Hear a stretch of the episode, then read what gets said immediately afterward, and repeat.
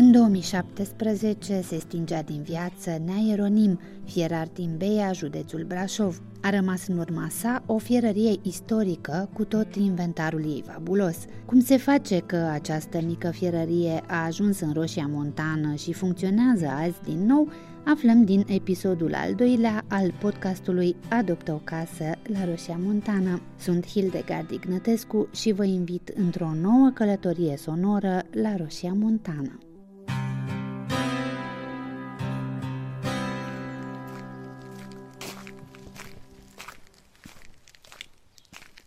După ce am suit pe un drum pieptiș, la doar câteva minute distanță de casa parohială, care, așa cum ați aflat în primul episod al acestui podcast, este sediul voluntarilor din proiectul Adoptă o casă la Roșia Montana, așadar, după un mic urcuș, am dat de noua fierărie, care funcționează aici de numai un an. Ea se află acum pe locul unde altădată exista o anexă dintr-o veche gospodărie aflată în proprietatea unei familii de localnici care a rămas neîntrerupt în Rusia. Proprietarul, urmaș al minerilor de la Roșia Montană, a vrut să repună în valoare acest loc care peste ani își pierduse utilitatea. De unde vine noua firărie din Roșia Montană, ne spune arhitectul Ștefan Bălici, care până în urmă cu câțiva ani a făcut parte din echipa programului Adoptă o casă și pe care l-am întâlnit chiar aici. Povestea asta e cumva legată și de felul în care ne-am apropiat nu doar de localitate, de roșia, de patrimoniu de aici, dar și de meseria noastră. Noi suntem un grup mic de arhitecți care suntem specializați în restaurare, deci am ales cumva calea asta să ne ocupăm de patrimoniu. Dar uh, tot timpul implicarea noastră a depășit limitele profesionale. Sigur că ne interesează foarte mult din punct de vedere profesional, intelectual, ceea ce facem, dar uh, la fel de mult implicarea a fost emoțională, ne-am atașat de locuri, de povești, de oameni și când am făcut asta, într-un fel am făcut-o cu toată familia, fiecare dintre noi. Suntem implicați aici cu rude, cu prieteni, cu toată lumea care contează pentru noi. Și așa s-a întâmplat și în cazul meu. Unchiul meu a fost diriginte de șantier pe șantierele noastre. Până a încetat din viață a fost aici dirigintele nostru de șantier. Un alt unchi era fierar și potcovar într-un sat de lângă Rupea, Bea se cheamă, în județul Brașov, și toată viața și-a făcut meseria într-un mic atelier de fierărie și potcovărie în curtea casei, un atelier pe care îl cumpărase de la un sas din satul respectiv. Și când a murit, uh, atelierul acesta mi-a rămas mie. Și dat fiindcă în satul Bea nu mai aveam uh, pe nimeni din familie și nimeni care să preia meșteșugul acesta de fierărit, potcovărit, am adus atelierul, l-am demontat și l-am remontat pe un amplasament de aici din Roșia Montană și vara trecută a fost din nou pus în funcțiune, s-a aprins focul în vatra fierăriei. Vara aceasta, din nou, acum de zilele patrimoniului, va fi un mic atelier de fierărie și în felul acesta atelierul uh, continuă nu doar să existe, dar să-și uh, schimbe și el funcția și semnificația. Nu mai e doar locul în care se produc potcoavele pentru cai sau feroneriile de căruțe și alte lucruri, ci e un loc în care se învață și se transmite o meserie tradițională care se practică tot mai puțin altfel în uh, satele din zonă.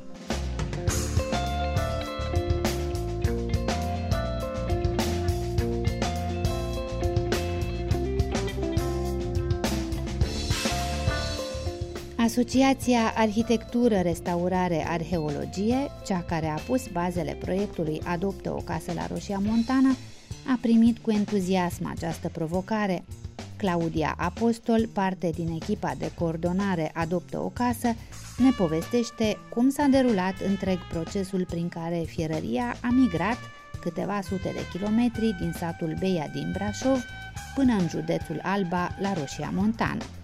Cu fierăria e o poveste, deși complicată așa în detaliile ei, foarte multe și problematice toate, dar care s-a derulat cumva pe repede înainte. A însemnat o mobilizare fantastică, cum rar am văzut aici, chiar și pe șantierele noastre, care sunt foarte vioaie în general, dar uh, fierăria ne-a și provocat o mare bucurie. Era ceva foarte nou, era ceva inedit și pe care de-abia așteptam să-l vedem pus în practică. Primul pas a fost uh, să documentăm clădirea pe care o primăm în grijă.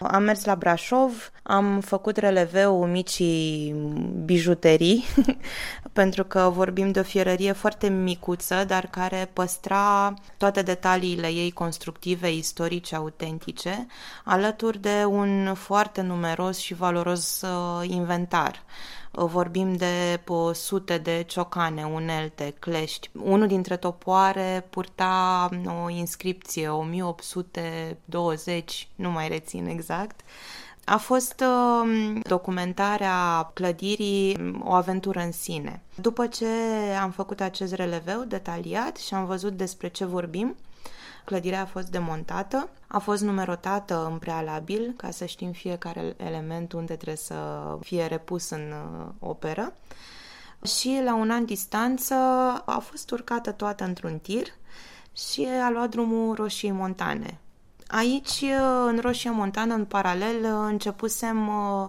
munca de documentare și aici, pentru a găsi un amplasament potrivit să primească o astfel de funcțiune.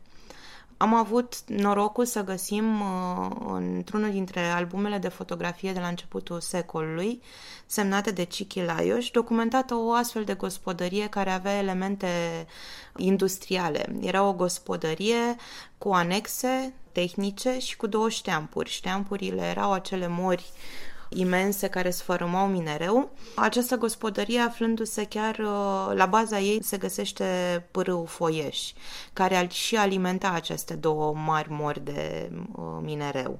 Și pentru că am găsit această fotografie, care este foarte bună și foarte explicită, dacă vorbim despre sistemul constructiv, avem toate detaliile și am putut identifica exact în teren, pe proprietatea respectivă, unde se află urmele fundațiilor casei și ale anexelor. A fost uh, o muncă de identificare pentru că această proprietate nu a mai fost folosită de zeci de ani și atunci o vegetație dintre asta spontană, destul de agresivă, a luat locul construcțiilor și anexelor. Am găsit aceste fundații și primul pas a fost să dezvelim conturul uneia dintre anexe spre norocul nostru. Din nou, această anexă, această fundație din piatră avea uh, niște dimensiuni similare cu cele necesare pentru firăria noastră și a urmat stabilizarea fundației care era din piatră seacă, rețeserea acestor pietre, ridicarea ei până la nivelul la care ea să poată prelua solid încărcarea din uh, ceea ce urma să vină deasupra, și anume elementele de lemn plus tot inventarul fierăriei. După acest uh, moment am început curățarea elementelor de lemn care au aparținut pereților, șarpantei și cele care făceau parte din infrastructura fierăriei. Structura care ținea forja, foalele, cuptorul, îmi amintesc și acum momentul când uh, a ajuns tirul în Roșia Montană noi eram deja obosiți după o zi de lucru, însă în momentul în care s-au deschis ușile tirului, toți voluntarii noștri au făcut ochii mari când au văzut ce se află în tirul ăla. Toate erau foarte grele, dar uh, luam ciocan cu ciocan și ne minunam. Erau ciocane mici, ciocane mari, cleși de toate dimensiunile. Ne dădeam cu părerea oare ăsta la ce era bun și sunt lucruri pe care încă le aflăm la un an distanță de la cei cu care lucrăm, care încearcă să ne introducă încet, încet în taină tainele fierăriei pentru că nu este un meșteșug pe care îl deprinzi de la o zi la alta. Am pregătit uh, toate aceste elemente, le-am tratat pentru atac biologic, le-am curățat cu perii, periuțe și așa mai departe și a început remontarea puzzle-ului. Evident, multe elemente au trebuit înlocuite. Structura șarpantei a trebuit uh, refăcută complet pentru că și cea pe care am primit-o era oricum improprie și relativ recentă. A fost acoperită cu țiglă refolosită, recuperată de la alte construcții. Iar în momentul inaugurării ei, adică la zilele patrimoniului din 2019, a fost iarăși un moment foarte interesant pentru că cei care au pregătit efectiv fierăria au fost niște companioni francezi care scalfe călătoare, fierari care învață meserie și care învață și pe alții meserie, care au fost detașați de la Țibănești, de la școala de la Țibănești și care au stat aici două săptămâni și au pus fierăria în funcție, care în sine a fost așa un miracol. Când uh, vezi toate elementele alea așezate într-un tir, nu te gândești că la două săptămâni distanță, pentru că cam ăsta a fost intervalul în care a trebuit să ne mișcăm, ea va produce primele cuie de fier în Roșia Montană.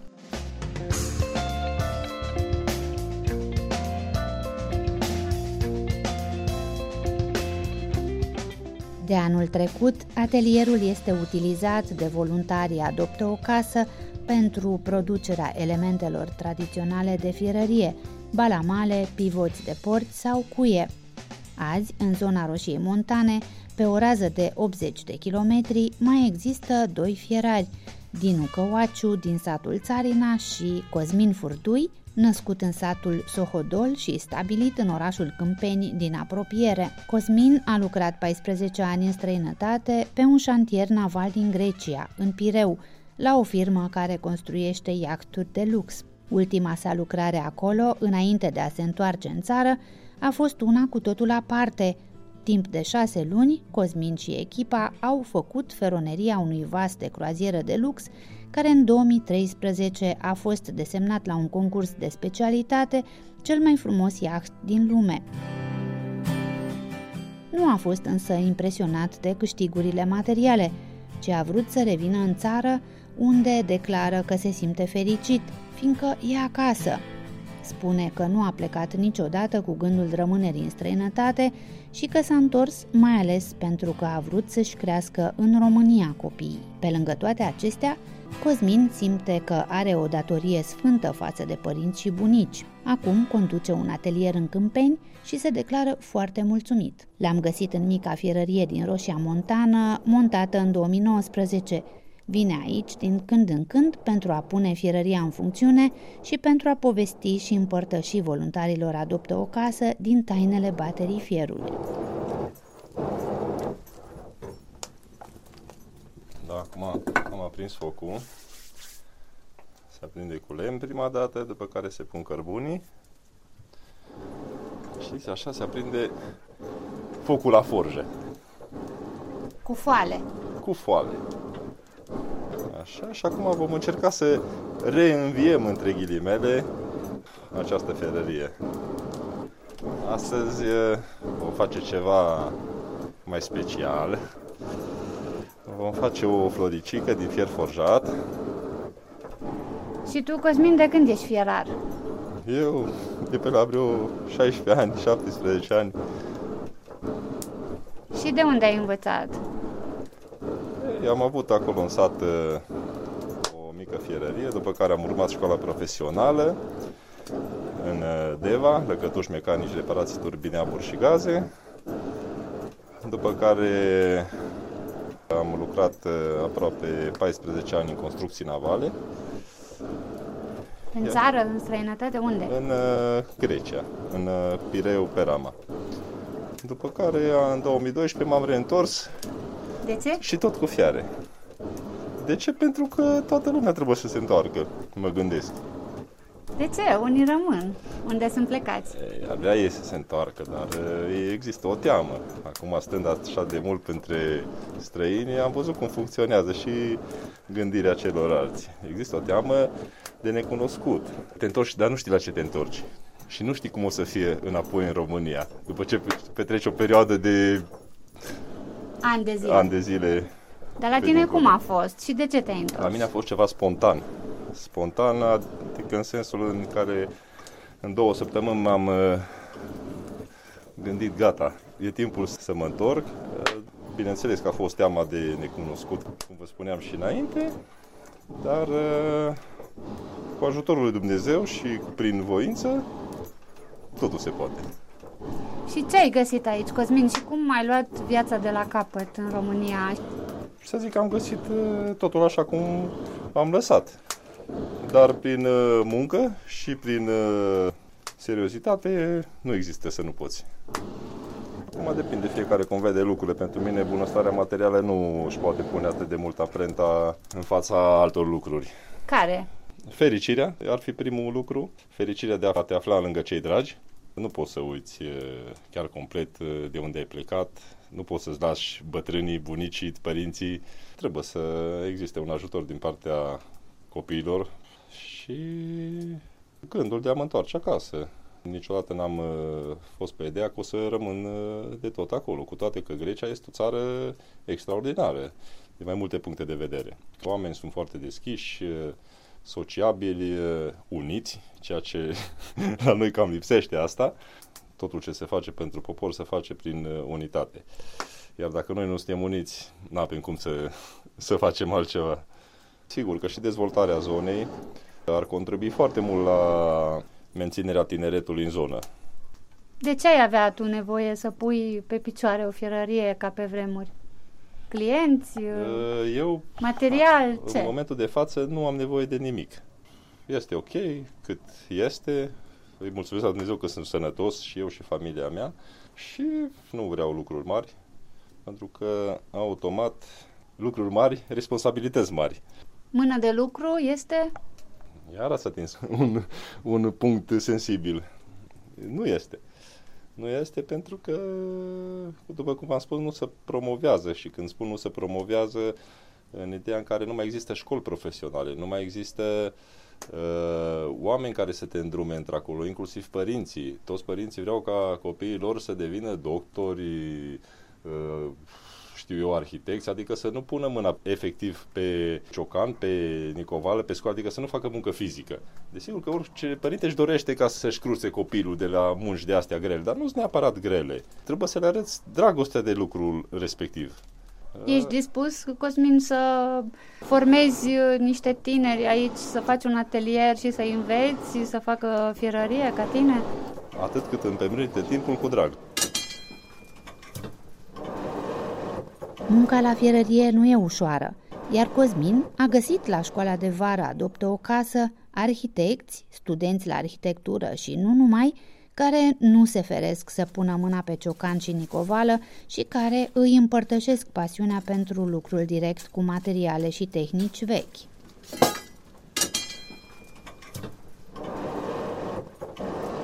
Facem o... să încercăm să facem o floare din fier Acum face un trandafir de fier pe care vrea să-l dăruiască.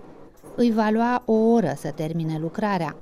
Un cui se face în 5 minute, iar un set de balamale în jumătate de oră sau într-o oră jumătate, în funcție de design. E o muncă grea, dar care oferă mari satisfacții. Ce fel de metal e? Tablă de fier. Tablă de fier care am decupat-o. Se va încălzi, pe poate se dă niște forme, pe urmă se gândește pe centru, se face o tijă metalică care va fi tulpina. Cosmin, cât durează să faci o asemenea floricică? Uh, aproximativ uh, 40 minute. După care vom face niște cuie țigănești, să spunem așa, ornamentale. Așa, și dacă ne va permite timpul, vom face și niște balamale.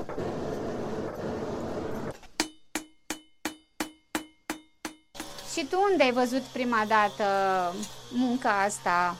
Asta a fost în Sohodol și în uh, Bistra, unde erau uh, fierării cu forje și se potcoveau cai. Uh, acolo am văzut primele fierării căoci, căocie se numește termenul uh, acestei zona, zone, da, da, căocie se numește, iar căocia se referă mai mult la partea de potcoave, cuie, de asta pentru potcoave, sănătate.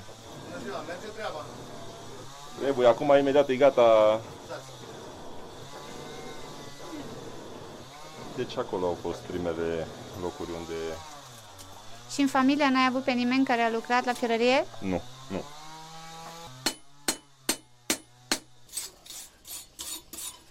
Ce trebuie pentru un fierar să fie un fierar bun? Primul lucru cred că ar fi, după ce a trecut de pasul atracției către această meserie, să fie răbdător, pentru că fierul îți poate juca feste, să fie foarte atent cu ceea ce face și să aibă dăruire. După care urmează talentul, fiecare cât are. Așadar, răbdare, atenție, dăruire. Cuvintele lui Cosmin par însă să nu descrie doar fierarul ideal, ci sunt calitățile oricui vrea să practice cu succes orice meserie. Sunt cuvinte pe care și voluntarii programului Adoptă o casă le aud mereu aici. Aveți răbdare cu voi înșivă, cu materialul. Fiți atenți la cum se cere prelucrat. Dăruiți-i timp și energie. Nici coordonatorii programului Adoptă o casă nu pun talentul pe lista scurtă a condițiilor de participare. E suficient să vrei ca să poți învăța.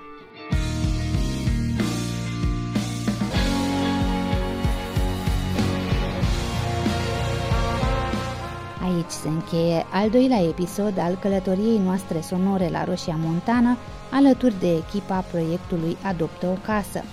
Eu sunt Hildegard Ignătescu. Mulțumesc Claudiei și lui Virgil Apostol care mi-au prilejuit aceste relatări.